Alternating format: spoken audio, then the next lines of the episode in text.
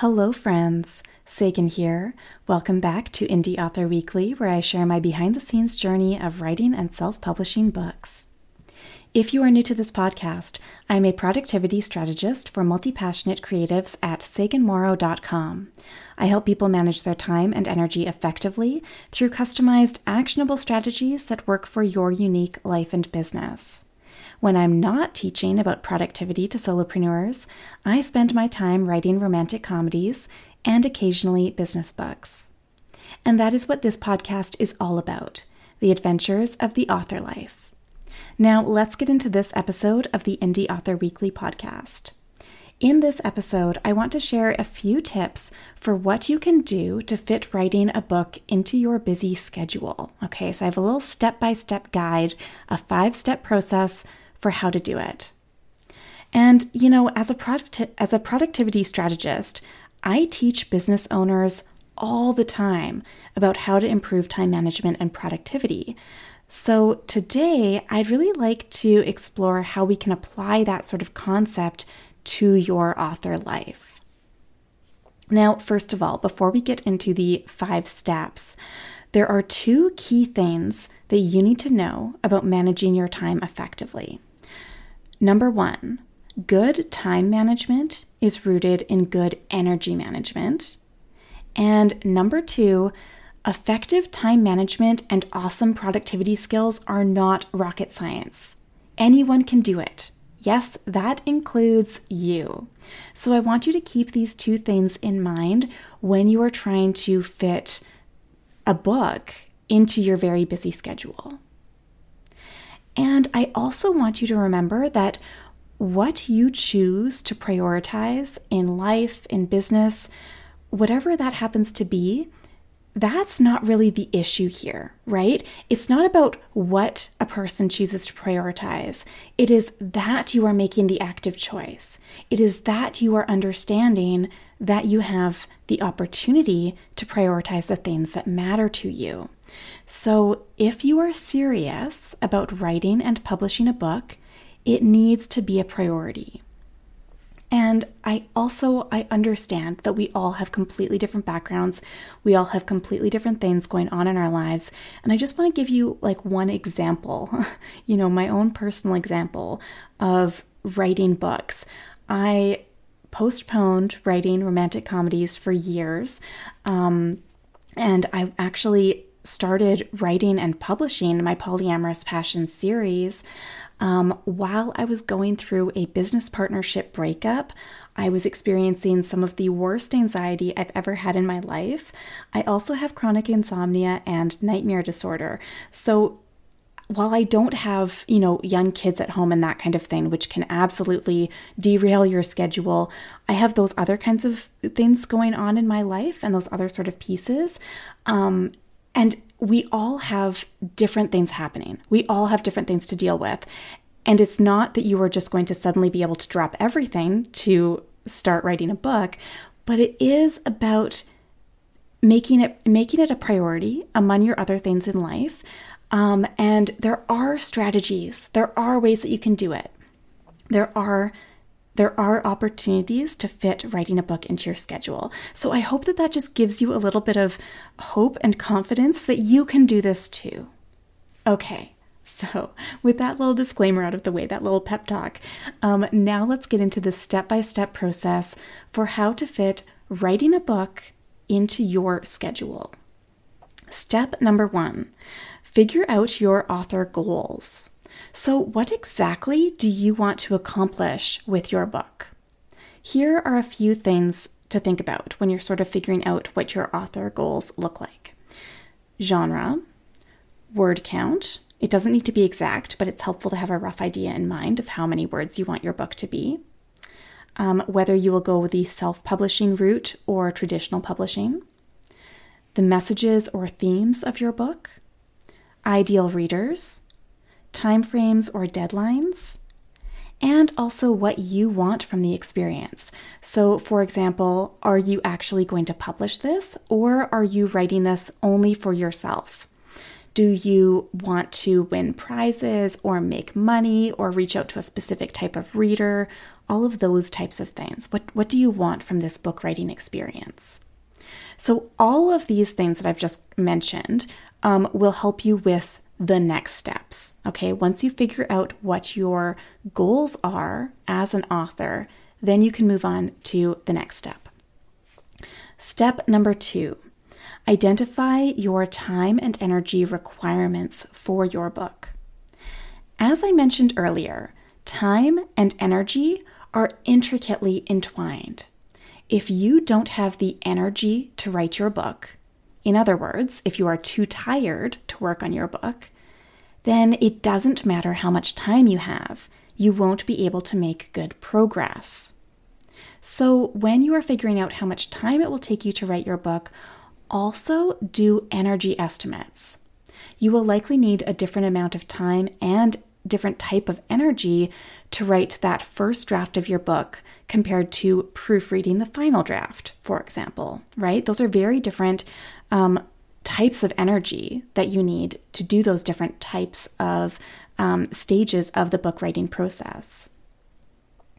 If you want help with time management and boosting your energy levels so you aren't too tired to write your book, then check out Productivity Powerhouse at saganmorrow.com slash powerhouse. I will add that link in the show notes. And again, I have nightmare disorder and chronic insomnia, so I totally get how difficult it can be to write a book when you're too tired. And this is why understanding your own energy levels and managing your energy really well can be a total game changer. Okay, step number three look at your existing schedule. Here, you are identifying what personal and professional commitments you need to take care of beyond your book right? Um, so those could be personal family commitments, those could be um, your work life if you work for an employer or if you um, maybe have a side hustle or if you have your own business. That could be hobbies, that could be, um, you know, friends, right? Loved ones, all different kinds of things like that. What are the commitments that you already have? What are the other priorities in your life? Add those to your schedule now. This is going to help you be much more realistic about understanding where your book fits into your schedule and fits into your day, week, and month. At this stage, you can also look at what things you will be able to remove from your schedule or postpone or delegate, all of that kind of stuff, in order to make your book a priority. One of the things that I often tell my clients in Productivity Powerhouse is that you can do a lot of different things, right? You can be multi passionate and you can have a lot of different things that you care about that are priorities. But in any given moment, you can only have one top priority. That can change from day to day or even moment to moment.